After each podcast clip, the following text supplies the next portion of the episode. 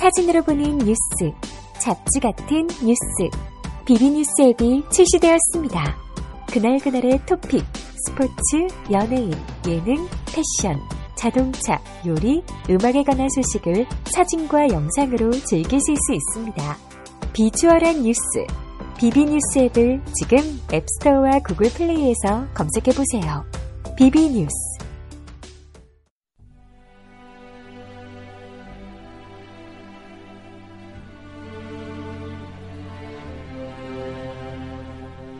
분단 상황이 있는 한 한국인들의 고난은 언제 끝날지 모르는 것입니다.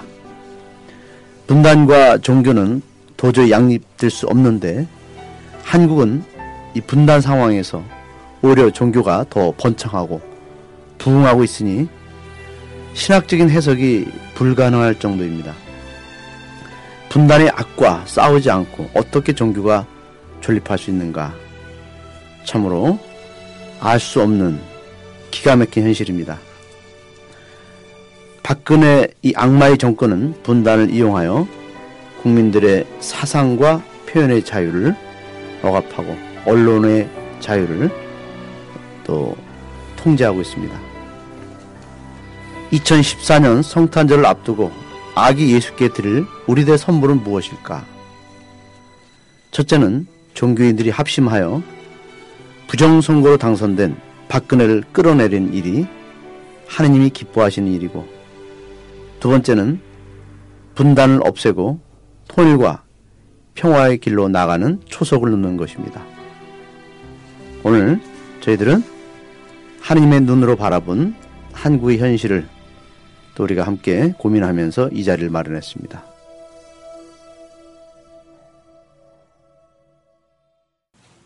이 자리에 함께 하신 분들 소개하겠습니다. 저는 신성구입니다. 광주교구의 최민석입니다. 저는 김근수입니다. 예, 저는 이원영입니다.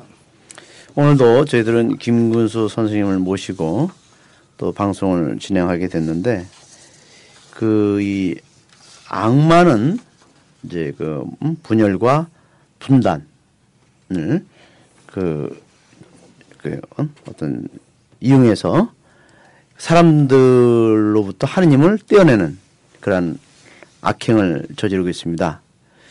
그 박근혜는 그 통치하는 수단이 꼭 분열을 이렇게 일으켜서 그 자신의 편을 꼭 만들고 또 자신을 반대하는 사람들은 전부 탄압하고 또 이렇게 있습니다. 그래서 우리가 이 악마의 정권이라고 할 수밖에 없는 이유가 이제 여러 가지가 있는데 그 김문 선생님께서 분단 상황에 대한 그 하는 예수님은 이 분단 상황 어떻게 보실까? 뭐 지난달 간, 지난번에도 간단히 언급했지만 왜 분단 상황이 반성소적이고 반복음적일까? 그 한국 천주교회가 이 분단 상황을 방치하는 것은 결국 복음 선포를 하는 것이 아니라 반복음적인 그런 종교로서 지금 가고 있지 않는가. 여기와 연관되지 않습니까? 예, 지금 안타깝게도 한국 종교, 구체적으로 우리 한국 천주교회는 분단과 싸우는 게 아니고 분단 상황에서 어떻게 천주교의 그 힘을 늘리느냐에 집중하고 있습니다. 그래서 어, 예수께서 만일 보시면 뭔가 지금 관역을 잘못 잡았다. 분단과 싸워야 되는데 분단이라는 운동장에서 어떻게 하면 우리의 힘을 권력을 세력을 늘릴까 하고 연구하는 것에 대해서 혼을 내실 걸로 생각합니다. 지난 시간에도 잠깐 말씀드렸지만 예수는 분단 상황을 직접 겪지는 않았습니다. 그러나 예수의 할아버지 선조들은 분단을 겪었습니다. 그래서 북부 이스라엘, 남부 유다로 분단이 되고 그 두 나라가 이민족의 통치를 받았습니다. 그래서 예수는 그 로마의 식민지를 겪은 그런 경험이 있습니다. 그래서 분열된 민족을 일치하는 노력이 중요하다라고 예수는 생각하셔서 열두 제자라는 상징적 의미를 통해서 분단과 싸운 그런 음, 역사를 갖고 있습니다. 예수는 그 로마 군대와 싸우는 거 이전에 먼저 유다인들을 일치하는 운동에 나선 걸로 보입니다. 그것이 예수의 작전이 아닌가. 그래서 내부 갈등을 우선 치유하는 것이 분단과 싸우는 전제 조건이다. 이렇게 생각하신 걸로 봅니다. 그러면 예수가 누구냐 그러면은 방금 얘기하신 것처럼 어, 분단 극복을 위해 일하신 분이시라고 정리 내릴 수 있을 텐데 그 분단이 가져다 주는 상황이라면 첫 번째로 이제 가난한 사람들이 그 더 힘들어지고 억압된 상황으로 노출되어지게 될 거고 어, 그런 의미에서 계속 이제 악의 세력들이 계속 진전해 가는 과정 속에서 나타나는 현상은 그 최근에 나타난 현상들처럼 진리의 반대편으로 계속 이끌어내게 되니까 정의가 땅에 떠 떨어지는 상황이 이루어지는 거 아니에요, 사실은? 그렇습니다. 그 이스라엘이 남부와 북부로 나눠지고 이민족 통치를 받은 그 영향이 예수 시대에 나타나는 게몇 개 있습니다. 첫째, 그 당시 예수 시대 이스라엘의 대토지 소유자는 거의 다 이방인이었습니다. 음.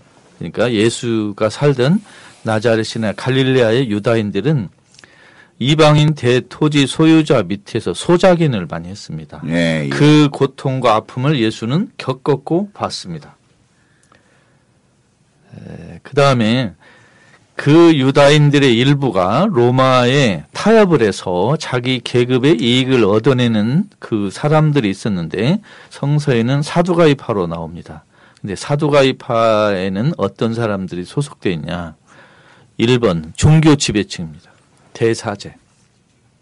2번 그 귀족들 유다인 중에서 대토지 소유한 일부 사람들이 사두가이파를 이루어서 이 사람들은 마치 우리 일본 식민지 때 우리 조선의 그 일부 계층이 어, 잘 먹고 잘 살았듯이 예수 시대에도 어, 종교 지배층과 일부 대토지 소유자인 유다인들은 아무 걱정 없이 잘 살았습니다. 요 사두가이파하고 예수가 가장 갈등이 컸습니다. 그러니까 결국은 이제 늘 이렇게 보게 되면은 그 종교 지도자들하고 잘 먹고 잘 사는 사람들하고 짝짝꿍해서 그 자신들의 권력을 지속적으로 유지하고 서로 윈윈하면서 살았네요. 우리 인류 역사에 수많은 종교가 나타났다 사라지고 또 지금 거대 종교라고 몇 개 남아 있습니다만은 각 종교의 종교사를 보면 참으로 어, 이상하고 묘한 현상이 하나 발견됩니다. 예, 예. 뭐죠? 종교 지배층이 못 먹고 못 산 시절이 없었습니다. 나라가 독립을 하든 식민지에 있든 어떤 정치 형태에 관계없이 종교 지배층은 언제나 잘 먹고 잘 살았습니다. 그 이유가 무엇인가? 예. 정치 권력과 연합을 해서 그렇습니다. 예. 이게 어느 시대고 종교 지배층이 그 시대의 정치 권력층과 정면으로 맞서 싸운 것은 거의 보기가 어렵습니다. 안타까운 일이죠. 그렇죠. 저- 전에 제가 본당 신부할 때 그 생명학교라고 하는 것을 본당에서 열면서 그 불교 쪽에 그 재현 스님이라고 하시는 분을 모셔왔어요. 그러다가 이제 그 강의 끝에 이제 차를 한 잔 마시면서 이러저런 얘기를 하다가 그 재현 스님 그 얘기를 하시더라고요. 우리 불교도 참 큰 문제입니다. 뭐가 그렇게 문, 문제예요? 그랬더니 그 사찰 중에 문화재로 등록된 사찰들에서 어 끊임없이 이렇게 어 그 사찰은 일단은 이제 문화재로 등록이 되면 계속해서 보수비 응? 문화재 보수비 타야 되고 정부 정부하고 고리를 계속 연결할 수밖에 없는 상황하고 그다음에 그래서 입장료 받는 거 하고 그렇게 해서 실제로 그, 그 불교가 어 돈으로부터 자유로울 수 없는 종교 상황이 됐다. 따라서 그 불교가 제정신 차리려면 문화재로 등록된 불교 그 사찰들 다 불태워버렸습니다. 아주 과격한 얘기를 해보더라고요. 그 얘기하면서 그, 야- 그 스님이 무슨 비유를 하나 드리냐면 옛날에 어, 그 불교를 이렇게 쑥대밭으로 만들겠다고 하는 악의 그 악마들이 이렇게 어 불교 스님들을 유혹하는 비유를 이제 얘기를 하면서 아 스님들을 어떻게 하면 망가뜨릴 수 있느냐 그래서 이제 이 사람들을 좀 이렇게 억압하면 좋겠다 여기 그 약을 올리고 이? 어 이제 그런 방식으로 몇 가지 그 얘기가 나왔는데 첫 번째로 이제 그 악의 그 마귀들이 전략을 세운 건 아, 이 사람들을 계속해서 좀 이렇게 그 스님들을 무시하고 스님들을 약 올리고 어린애들로부터 중중 때까중 막 그렇게 해서 놀리게 하고 이렇게 해서 계속 좀 괴롭히자. 그러면 이것들이 망가지지 않겠냐. 이렇게 해서 이제 그 마귀들이 전략을 세웠더니 그러면 그럴수록 고승들이 나타나더라는 거예요. 아, 불, 불교의 아주 그 세력들이 정말 정신이 또렷한 승려들이 많이 나타나고 그래서 실패했다는 거 아니에요. 그래서 제2의 전략으로 그러면 스님들이 저 늘 오면 어, 스님들을 하늘처럼 모시자. 그래서 스님이 보이면 한 200m, 100m 전방에서 막 스님 오셨습니다 하고 온 동네 사람들이 큰 절을 올리고 또 오면서 이제 그 시주를 받으러 오면 탁발하러 오면 거기다가 막 이, 쌀도 막 넣어줘 불고 또 닭고기 같은 것도 막 이, 통닭도 집어 넣어주고. 그 그렇게 해서 물질 공세를 펴자. 이런 전략을 폈더니 아, 그 즉시 효과가 나타나는데 아, 불교가 스, 그 스님들이 아주 난장판이 되더라.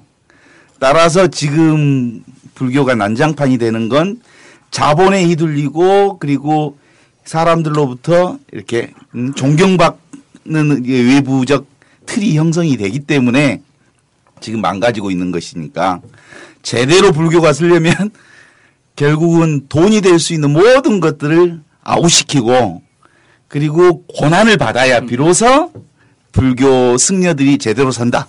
이 얘기를 재현 스님이 저한테 해요.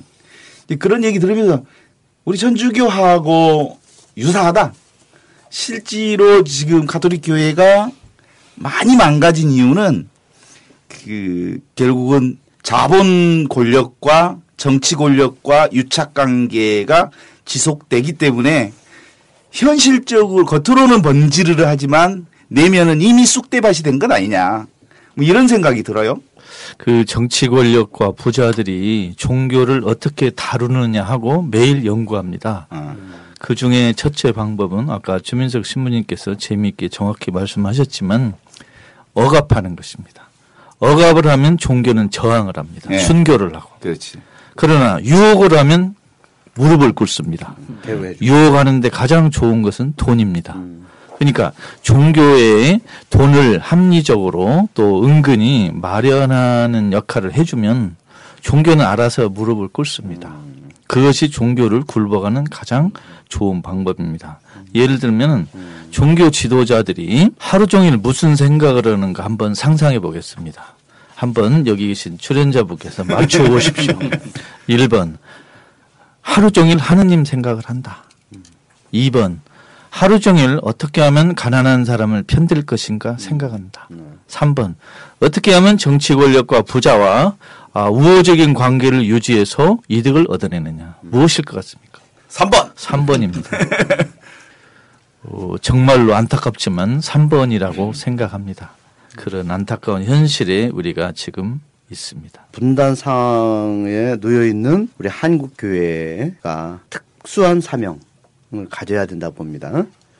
예, 다른 나라의 교회는 분단이 아닌 상황에서 복음 선포를 하지만 정말 우리 한국 천주교회는 이 지구상에서 유일한 음, 분단 상황의 교회로서 하느님이 우리에게 준 특수한 사명을 우리가 간과할 수 없다.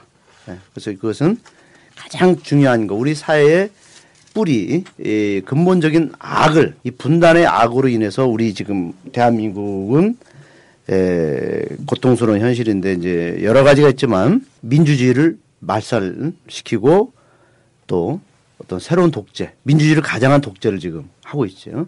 이 사상과 표현과 언론의 자유를 억압하는 것은 이미 독재 정권이 하는 짓거리이기 때문에 그 다음에 이 공안 통치를 이용해서 국민들이 원하는 그런 민주적인 방식의 정치가 아니라 정말 자기들 정권의 유지를 위해서 다 그 공안 통치로다가 다 몰입하고 있고 또한 국방비 이게 국방이라는 것은 전쟁을 준비하는 그 국방이 돼야 되는데 우리는 그게 아니라 매일매일 전쟁을 치르는 그러한 나라로서 그 지금 살고 있어요. 그러니까 국방비가 천문학적으로 들어감으로써 이 경제 경제 침체 또 가난한 사람들의 호주머니로 이용해서 국방비를 다 또 쓰고 있고. 그래서 이렇게 우리가 이 만악의 근원이 결국 분단이라고 보기 때문에 그래서 우리 에, 김문수 선생님께서는 이 한국 천주교회가 이 분단을 극복하기 위해서는 성서적으로 볼 때 어떻게 지향하는 게 좋은가? 가령 뭐 어, 정말 이 분단 극복을 위해서 우리가 응? 그 나아갈 방향 뭐 대안 같은 것이 예, 있다면 말씀해 주시기 바랍니다. 지금 우리 남한 정부가 1년에 쓰는 국방비부터 말씀드리고 한국 네. 천주교의 과제로 넘어가겠습니다. 올해 국가 총 예산이 357조인데 국방비가 35조, 약 10%에 해당합니다. 그 중에 미군 주둔 비용으로 우리 한국 국민들이 미국에 내는 돈이 약 8,600억입니다. 엄청난 돈이죠. 어, 북한의 전쟁 위협을 우리가 많이 듣고 있지만 2010년에 국방비 예산을 보니까 북한은 8억 달러, 우리 남한은 225억 달러로 40분의 1입니다. 40배. 40배가 많은 나라가 그 국방에서 어려움을 겪는다는 것은 지나가던 어린이도 이해하기가 어려울 것입니다. 지금 남한은 군사력 세계 9위, 군사비 지출 11위입니다. 이 고통을 결국은 국민들, 더 구체적으로 말하면 가난한 사람들이 떠안고 있습니다. 그런데 남한의 통치자들은 국민들을 분열시키는 작전으로 정치를 하고 있고 종교는 여기에 그 편승해서 불안을 팔아먹는 불안 마케팅으로 종교의 영역을 확장하고 있습니다.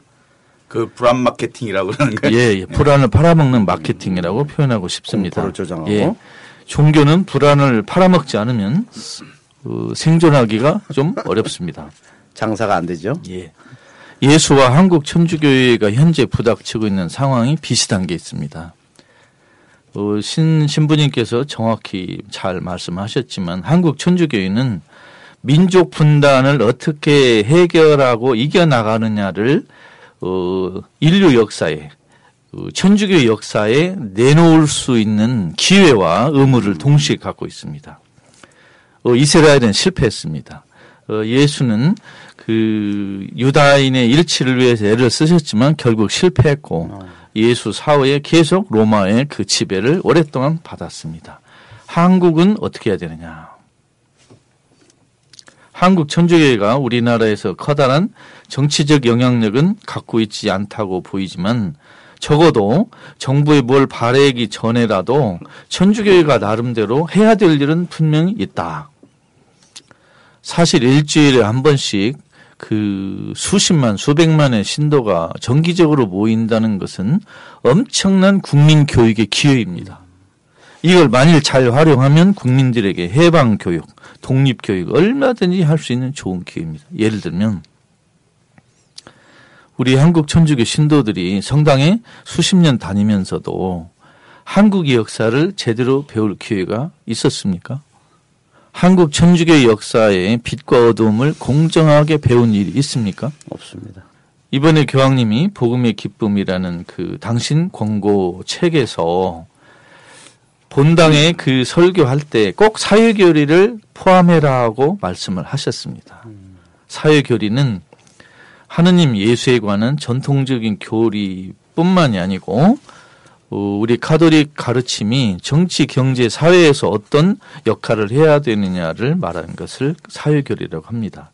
이 사회교리 안에 다른 나라 천주교회에서는 할 수 없는 교육이 있습니다. 바로 그게 분단을 이겨내는 교육, 통일을 앞당기는 교육이 있습니다.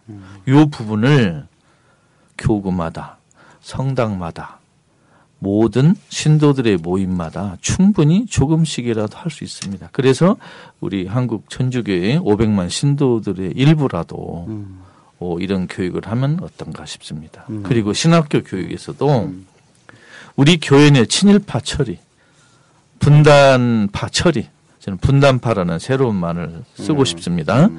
일제 식민지 시대에 그 일본에 어, 찬양했던 노기남 대주교라든가 이런 사람들을 친일파라고 하면 우리 한국 전쟁 이후에 분단을 통해서 이익을 차린 분단파 고인사들이 많이 있습니다. 이 분단파 인사들을 어떻게 처리할 것인가? 적어도 그런 사람들의 잘못을 정확히 알려주는 그런 교육을 신학교에서라도 해야 됩니다. 저는 이게 너무나 시급하다고 생각합니다. 그러니까 김구수 선생님 방금 얘기한 것처럼 분단파라는 말씀을 쓰셨잖아요. 예. 이 분단파라고 하는 게 분단을 고착화시킴으로써 자신들에게 이득이 되는 세력들 아니에요. 그렇습니다. 이득을 보는 세력들. 예. 그런데 실제로 이제 교회도 분단을 통해서 교회 스스로가 이득을 보는 일을 계속하는 한 방금 그 김규 선생님이 얘기한 것처럼 그 통일 교육, 어 민족 교육 그리고 역사 교육을 제대로 해낸다는 것 자체가 불가능하잖아요. 그렇습니다. 이제 그래서 실제로는 지금 이런 분단을 통해서 불안을 그 창출해내고 그 불안을 팔아먹는 장사꾼의 역할을 계속하고 있는 한 예수를 팔아먹고 있는 장사꾼의 역할을 교회가 계속하고 있는 한 이런 교육을 할 수 있겠다라고 하는 사실 자체가 근본적으로 기대하기 어려운 거 아니에요? 예, 우리 지금 분단의 고통은 모든 국민이 특히 가난한 사람들이 직접 겪고 있는데 안타까운 것은 이 고통을 국민들이 평소에 잘 느끼지 못한다는 것입니다. 근데 우리 교황님도 말씀하셨지만 우리 신앙의 가장 중요한 차원 중에 하나는 기억하는 것입니다. 음. 과거의 고통을 기억하는 거, 현재의 고통을 기억하는 거. 그러니까 구약에서 기억의 제일 대상은 출애굽, 이집트 탈출입니다. 그렇죠. 신약에서 제일 기억의 대상은 예수의 처형. 음, 십자가 사건. 그러면 오늘 한국에 오늘 2014년 한국에서 모든 국민이 기억해야 될 것은 예를 들면 세월호 참사입니다. 음. 그런 걸 기억을 해야 또 한국 전쟁을 기억하고 그래서 그 우리 그 남한의 그 천주교 신도가 약 500만이라고 합니다마는 정말 이 사람들만이라도 그 분단에 저항하고 통일을 재촉하는 교육을 일주일에 한 번씩이라도 1분이라도 2분이라도 3분이라도 배우면 이 얼마나 큰 힘입니까?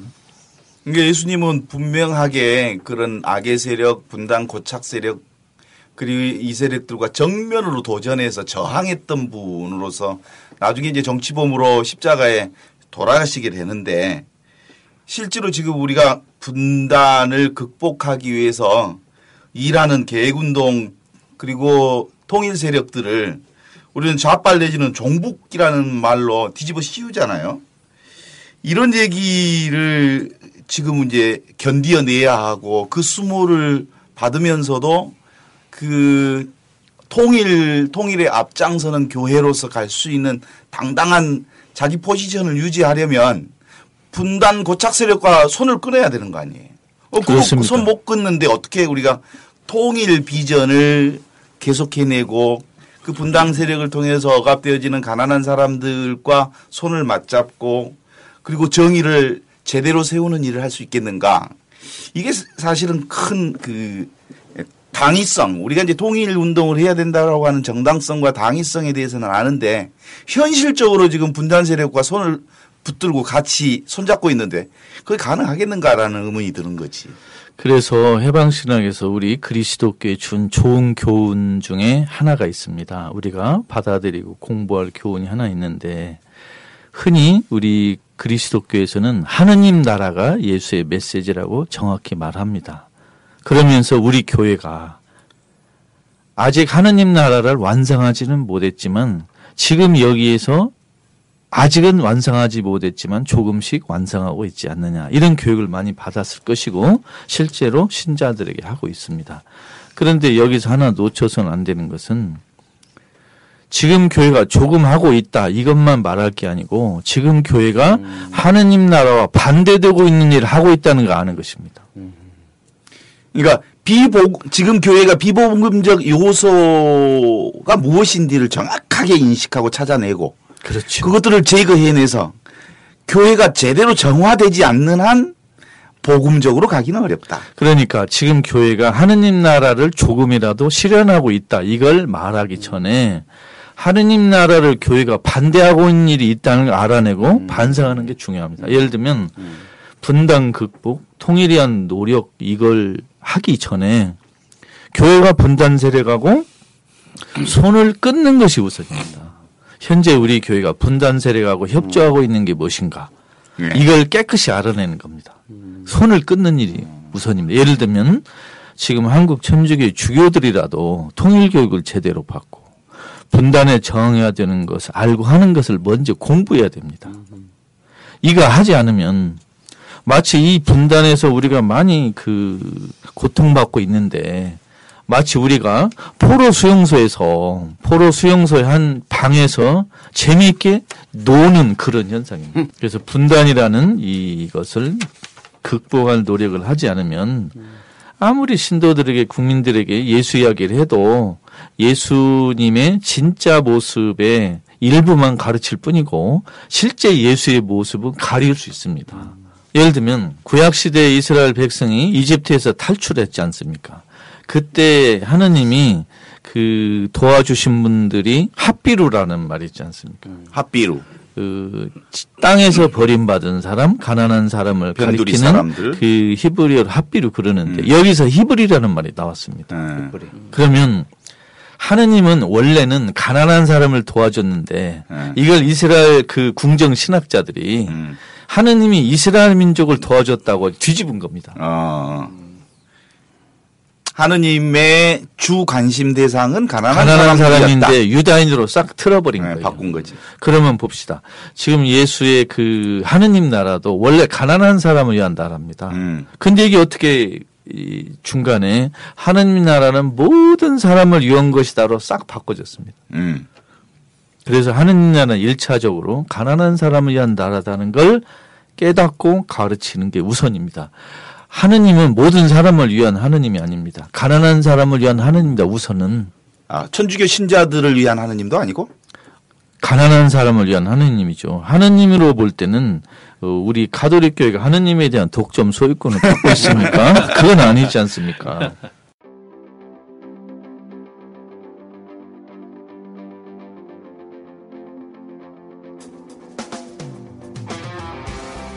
주권 방송과 함께 박근혜 시대를 헤쳐가시는 애청자 여러분들께 정중히 인사드립니다.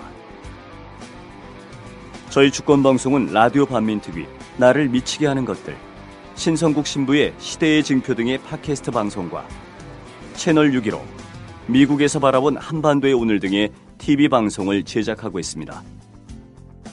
주권 방송이 민중의 눈과 귀를 멀게 하는 공중파와 종편, 신문들에 맞서 진보 언론의 사명을 다할 수 있는 힘은 애청자분들의 적극적인 참여에 있습니다.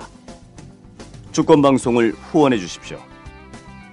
홈페이지 www.615tv.net에서 민들레 홀씨 정기 후원인이 되어 주시거나 우리은행 1005-501-779-765 주식회사 주권방송으로 직접 후원을 해주셔도 좋습니다. 저희 주권방송은 평화 번영과 민주 회복을 위한 진보 언론의 사명을 성실히 수행할 것입니다. 주권방송과 함께 해주시기 바랍니다.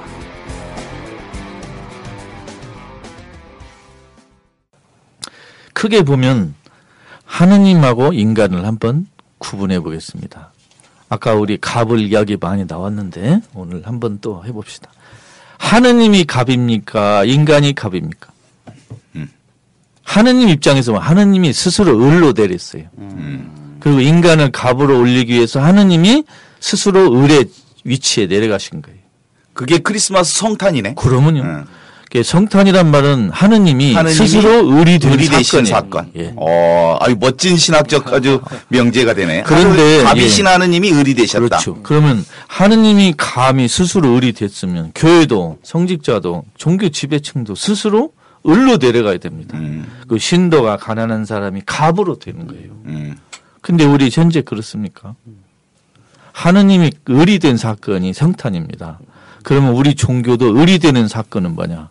가난한 사람을 선택하는 사, 그 결단이 우리 그리스도께 을이 되는 사건입니다. 그래서 우리 가난한 사람들을 갑으로 세우는 그렇죠. 사건. 가난한 사람이 갑으로 되는 사건이 예수 사건. 예수 사건. 예. 저는 그렇게 말씀드리고 싶습니다. 와, 명쾌합니다. 우리 이원영 선생님 그 이제 통일에 관한 이제 이제 우리 이야기 나오고 있는데 독일에서 그 서독과 동독이 이제 그 분단 상황이 있을 때 독일 서독 정부가 어떻게 통일을 위한 노력들을 해왔는가 뭐좀 예. 아시는 대로 말씀해 주세요. 어, 먼저 그 얘기 전에 이제 네. 그, 뭐, 그 70년대, 80년대까지 뭐 한반도나 독일이나 다 음. 이제 분단국이었죠. 근데 사실은 이제 분단은 분, 분단국이라는 점에선 같은데 네. 어떻게 생각하면 음. 한국은 억울하게 된 분단국이죠. 그렇지.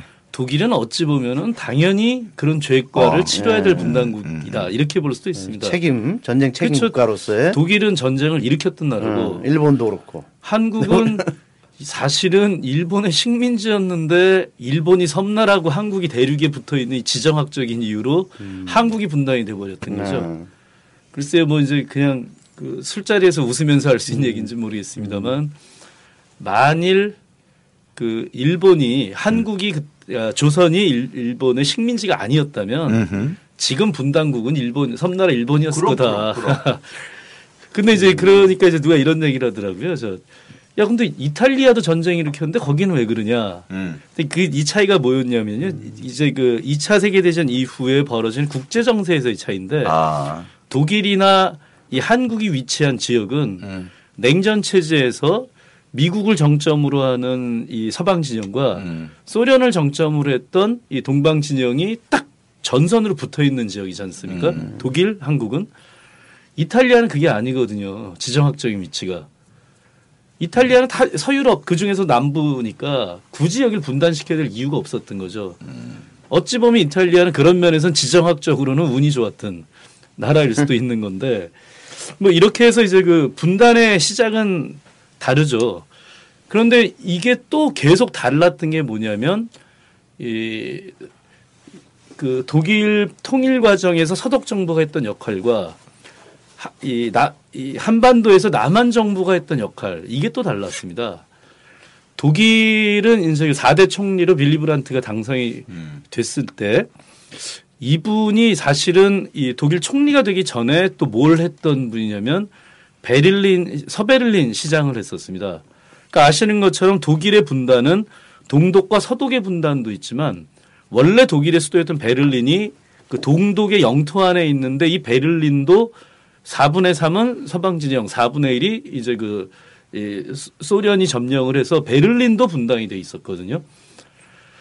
그런데 이제 빌리 브란트가 서베를린 시장을 했던 그 당시에 베를린 장벽이 쌓여지게 됩니다.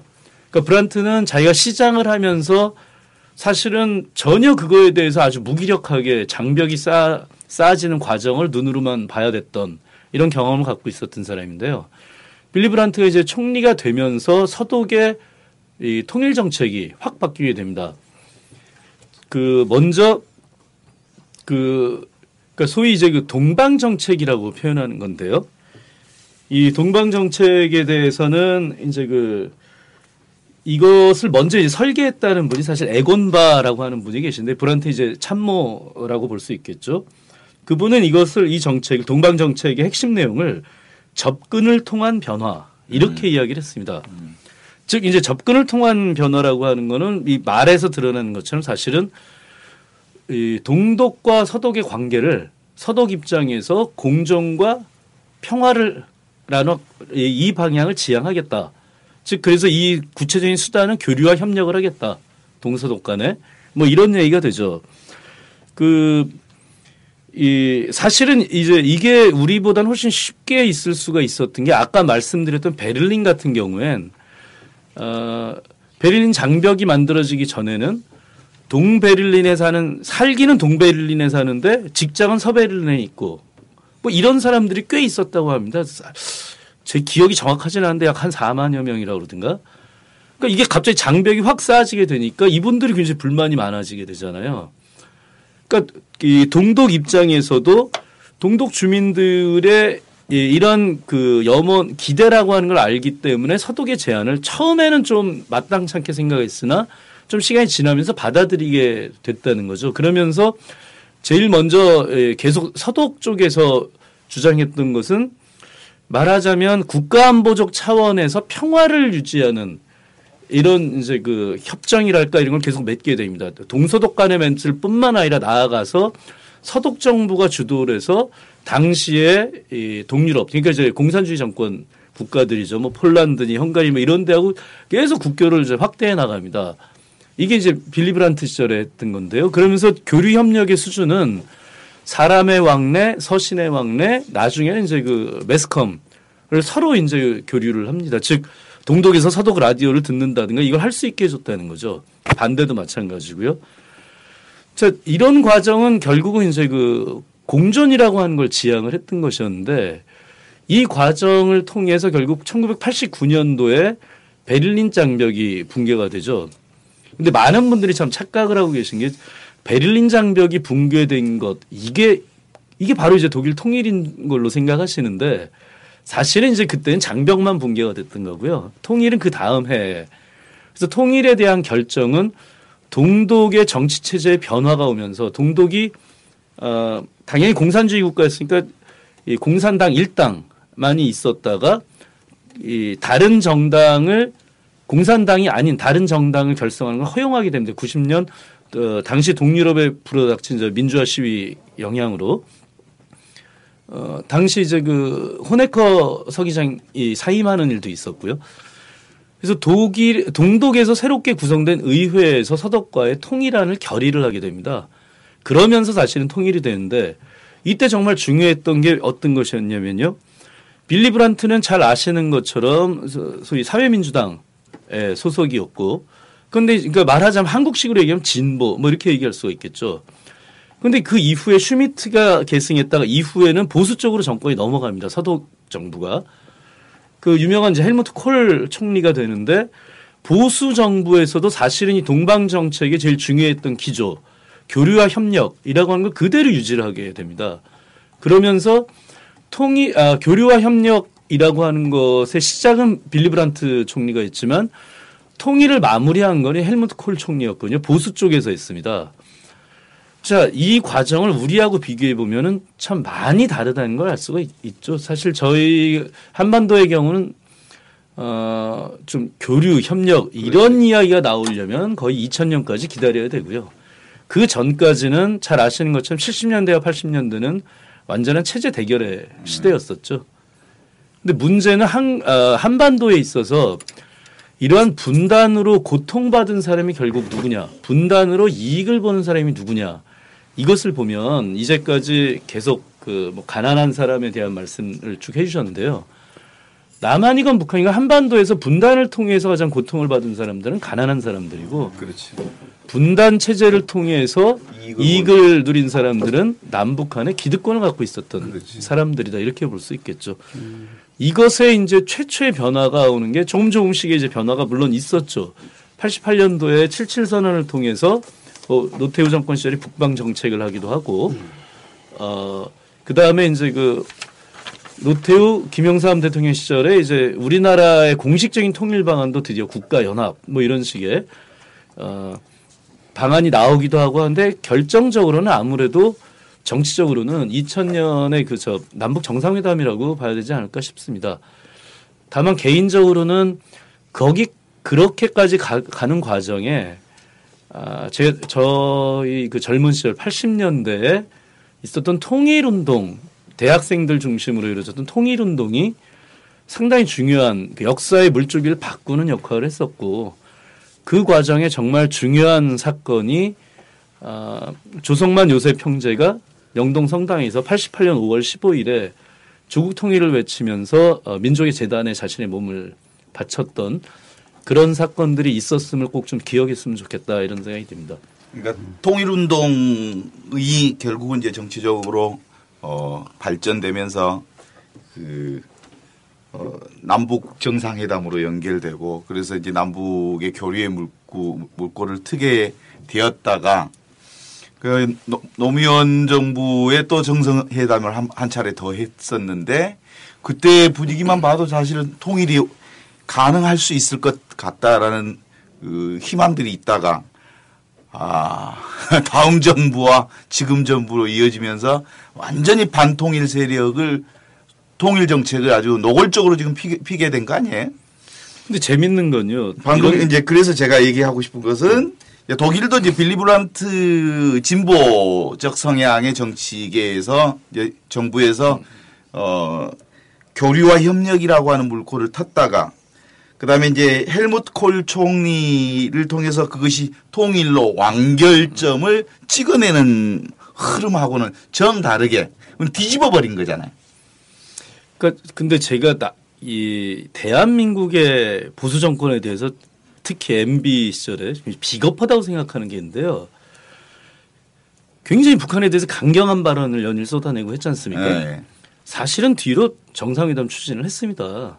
음. 추진하고 이 나중에 북한에서 폭로해 가지고 다 밝혀지지 않았습니까? 음. 그 청와대 그 안보수석이었던가요?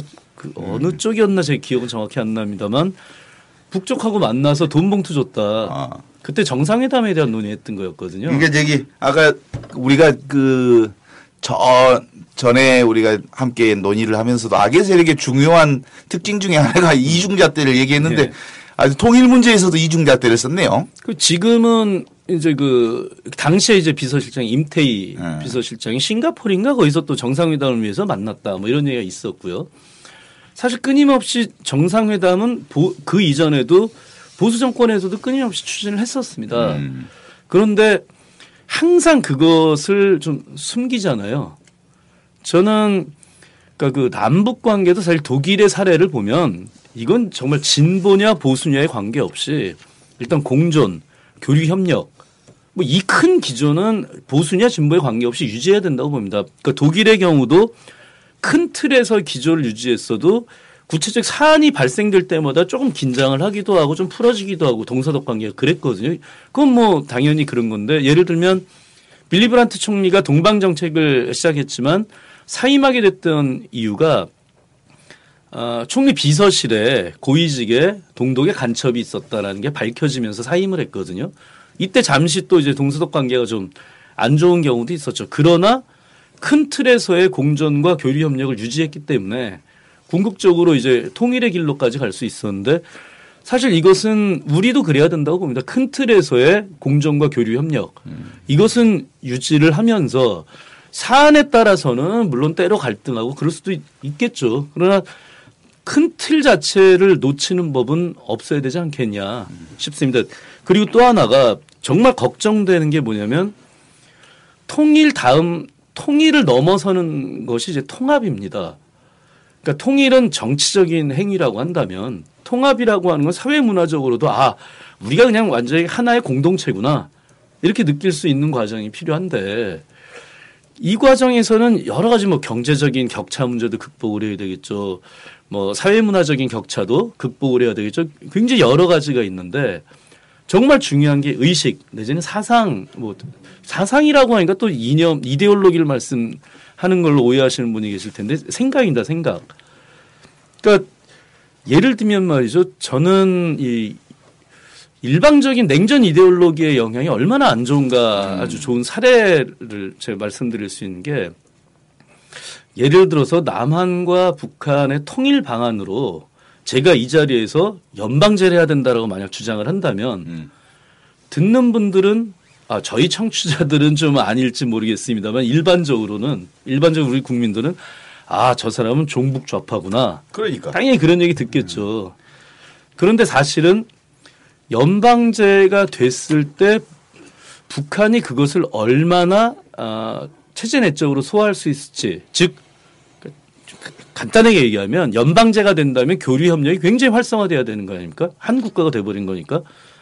그랬을 때 오히려 북한의 북한 스스로가 이걸 체제 안보의 위협이라고 느낄 수도 있다는 겁니다. 네. 어, 어, 이건 좀 극단적인 얘기고 뭐 아주 정확하게 꼭 그렇다는 뜻은 아니지만 농담 같은 얘기입니다만 저는 오히려 정말로 북한 체제의 붕괴를 바라는 보수 세력에서 내일이라도 당장 연방제를 하자 이렇게 주장해야 되는 게 아닌가 이런 생각이 드는데요.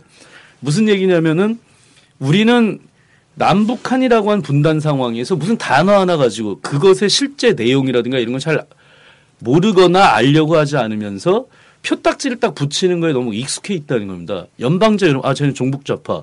뭐 그러면 아 쟤는 종북 좌파. 쫙발. 이런 식의 그 구분에 너무 익숙해져 있다는 겁니다. 전혀 실제 연방제라고 한 내용만 하더라도 어, 70년대부터 시작된 이 연방제 내용은 지금도 계속 많이 개- 변화하고 있는 거고요. 그러니까 이거는 정말 유불리의 문제라기보다는 우리가 진정한 공동체를 이룰 수 있는 하나의 방안 중의 하나로 검토할 필요가 있다라고 하는 것이고 그게 바로 6.15 공동선언의 2항의 이야기거든요. 남쪽의 통일 방안이 이게 있고 북쪽의 통일 방안이 이게 있는데 가만히 들여다보니까 방향이 좀 비슷하더라. 그럼 앞으로 그 방향에서 통일 어떻게 할 건지 계속 논의를 하자. 이게 이제 6.15 공동선언의 2항이었는데 이걸 가지고 뭐 김대중 대통령이 북한과 내통했다느니 이러는데 저는 그런 얘기 들을 때마다 남한의 대통령이 북한과 내통할 정도가 됐으면 벌써 통일이 됐겠죠. 벌써 됐겠죠 그러면. 그러니까 지금 계속해서 서북 청년단 얘기도 나오고 이. 더 나아가서 좌빨 종북이라고 하는 프레임으로 뒤집어 씌우고 이런 판에 진정한 의미에서 그 통일 세력은 누구인가 그리고 교회는 이런 통일 세력의 전면에 나설 수 있는가라는 의문이 드는 거죠. 그래서 저는 우리 한국 천주교회가 북한 선교라는 말을 없애고 그렇죠. 통일 교육으로 바꿔야 한다고 생각합니다. 북한의 통일 후에 어떻게 성당을 많이 짓고 땅을 사고 이런 거 신경 쓰지 말고 그런 것은 북한 선교 차원에서는 혹시 모르지만 통일 교육에서는 엉망인 정책입니다. 그래서 북한 선교란 말 빼고 통일 교육으로 바꿔야 된다. 음. 어떤 정부가 들어서고 남한에 어떤 성격의 정부가 들어서든 관계없이 천주교회 한국 천주교회는 신도들에게 매주 통일 교육을 시켜야 된다. 첫째 주교들부터 받아야 된다. 제가 우리 한국 천주교회를 뭐 전체적으로 볼 눈은 많이 모자랍니다만은 한국 천주교회 보면 제일 먼저 생각나는 게 돈은 많다. 생각은 모자란다. 이런 사상이 없다. 한국 천주교 돈은 많은데 생각이 좀 모자라지 않느냐. 주교들도 보면 교회 재산 불리기에는 천재들이지만 생각은 좀 모자란 사람들이 아니냐. 전체적으로 그런 안타까운 생각이 듭니다. 한국 천주교의 주교들이나 우리 한국 천주교회가 세계사회, 인류사회 민족 분단을 이겨내는 좋은 그 기록을 역사를 보여줄 의무가 있고 책임이 있습니다. 이건 어느 나라 천주교도 할 수 없는 겁니다. 예를 들면 저는 88년 7월에 독일로 유학을 갔는데 89년, 90년 독일 통일 과정을 매일 지켜봤습니다. 테레비 신문으로. 네네. 그래서 그 90년 10월 3일 오전 10시에 독일 전체 성당과 교회에서 통일 축하 미사와 예배가 공동으로 올려졌습니다. 그때 나온 노래가 테데움, 하나님을 찬미하는 노래가 울려 퍼졌습니다. 저는 그때 미사에서 많이 울었는데 우리도 한국의 남북한에 언제 이런 노래가 울려 퍼질 것인가? 음흠. 그다음에 제가 어 97년에서 99년까지 엘살바도르에서 공부한 일이 있는데 저는 이상하게 제 지난 날을 보면 한국, 독일, 엘살바도르 세 나라에서 살고 신학을 조금 공부했는데 공통점이 있습니다. 분단이 있고 내전이 있는 나라에서만 살았습니다. 음, 그러네. 네, 독일에서는 어, 내전은 없었지만 분단이 있었죠. 엘살바도르는 분단은 없었지만 내전이 있었어요. 한국은 전쟁도 있고 분단도 있나. 그래서 어떻게 내 신학의 이 어, 땅이 내가 신학을 그 만난 땅이 어떻게 다 이렇게 내전과 분단으로 돼 있는가? 혹시 이게 하느님이 저에게 그 문제에 신경을 써라. 그렇지. 어, 그러니까 이런 뜻이 통- 아닌가 이렇게 통일 생각합니다. 사도 그리고 해방 사도로 내세우기 위해서 하느님이 양성시켜 주셨구만요. 그런가요? 하여튼 저는 우리 현재 한국 천주교회가 북한 선교라는 좁은 틀에서 종교 이기주의적인 틀을 벗어나고 민족적인 관점에서 통일 교육 이쪽으로 바꿔야 된다 생각합니다. 그 위해서는 하루빨리 한국 천주교회 전체적인 차원에서 통일 교육을 어, 각 본당마다 또 주교회마다 다 이렇게 하는 이것을 정권에 관계없이 계속 해야 된다. 신학적으로. 왜? 그게 신학적인 거기 때문에. 이게 정치적인 게 아니니까. 어? 그래 그래야 된다고 생각합니다. 네. 우리 한국 천주교회 주교회 산하에 그 민, 민족화위원회라는 그 위원회가 있는데 그 군정교구도 있고 민족화위원회인데 군정교구라는 것은 어떤 그 군 보그마 또 사병들을 위해서 존재하는데 그 군중교와 같은 위상으로서 우리 분단 상황에서 한국교회는 또 그만한 위상을 가진 그 어떤 비중 있는 위원회가 있어야 돼요. 그런데 민족화위원회 갖고는 저는 이 분단교회의 어떤 어, 모습으로서는 너무 약하다. 예? 적어도 군종교구, 진짜 이 통일만을 위해서 전담하는 주교가 있어야 되고 또 그에 전담하는 사제들을 그럼 그럼. 또 평신도들의 그런 주교의 산에 단체가 있어야 돼요. 근데 우리는 그냥 민족화위원회 달랑 하나 해놓고 어, 전 잘 모르지만 그냥 탈북자들을 네. 관리하고 주로 이제 하나원에 가서 이렇게 활동을 많이 하거든요. 그러니까 어떤 그 좀 진전된 그 통일로 향하는 것이 아니라 그냥 한국에 들어온 북한 이탈 주민들을 그냥 사목적 대상으로만 이제 끝나는 그러니까 이제 위원회 수준으로 정리했겠죠. 만일 그 한국 교회가 이 분단 문제를 극복하는 것이 기본적으로 가난한 사람들을 해방시키고 그리고 정의를 세우고 평화를 정착시키는 중요한 포인트라고 봤다면 그 우리 한국 천주교의 핵심적 베이스 안에 통일교육을 방금 김균, 김문수 선생님이 얘기하신 것처럼 어, 교리 한국 교회 안에 기본적으로 베이스 안에 통일 교육이 전제되면서 우리의 신앙이 차곡차곡 그 행동으로 구체적인 실천 방향으로 그 만들어지지 않는 한 방금 얘기한 것처럼 민족화해 이혼의 수준 가지고는 사실상 부족하다 뭐 이런 거죠. 예. 그러니까 독립적인 음. 통일 교구가 어, 설립돼야 되는 거예요. 네, 좋은 생각이십니다. 네. 저도 프란츠 교황님이 그 복음의 기쁨에서 사회교리를 강조하셨는데 거기다 한국 천주교 하나 붙일 게 있어요. 통일교육. 그렇죠. 통일 이거 한국 천주교 독특한 우리 공헌을 할 수 있는 것이기 때문에 우리 돈은 많고 생각은 모자란 한국 천주교회가 정신을 차려가지고 정말 이 통일 교육에 많이 좀 신경을 써야 된다고 생각합니다. 이게 생각이 모자라니까 통일 교육을 못 시켰지. 결국 민족 모순의 그 핵심 모순인 분단 모순을 극복하지 않는 한 실제로 우리 한국 교회는 제대로 자기 발걸음을 옮긴다는 건 근본적으로 불가능한 거니까 그건 사실은 그 베이스 중에 아주 가장 중심 베이스에다가 통일 교육을 넣어야 되겠죠. 그렇죠. 그러니까 가난한 사람을 선택하는 것도 그 민족 모순인 분단이라는 상황을 염두에 두지 않으면 일방적일 수가 있어요. 음. 그래서 통일 교육과 가난한 사람을 선택하는 교육은 같이 해야 된다고 생각합니다. 이게 한국 천주교가 인류의 그 이바지할 사항이에요. 제가 볼 때. 분단 상황에 무감각한 교회는 결국 예수와 무관한 교회라는 사실을 지적해 주셨습니다. 분단의 고통이 지속됨에도 불구하고 우리 교회가 침묵하고 또 애써 예면, 예면한 다면 결국 우리는 기득권 세력에 불과할 뿐입니다. 진정 복음을 산다면 가톨릭 교회가 분단의 악을 반드시 없애야 합니다. 모든 만악의 뿌리이기 때문입니다.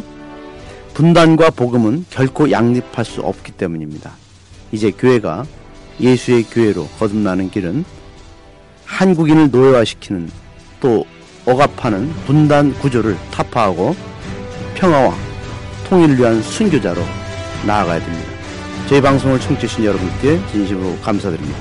감사합니다. 감사합니다.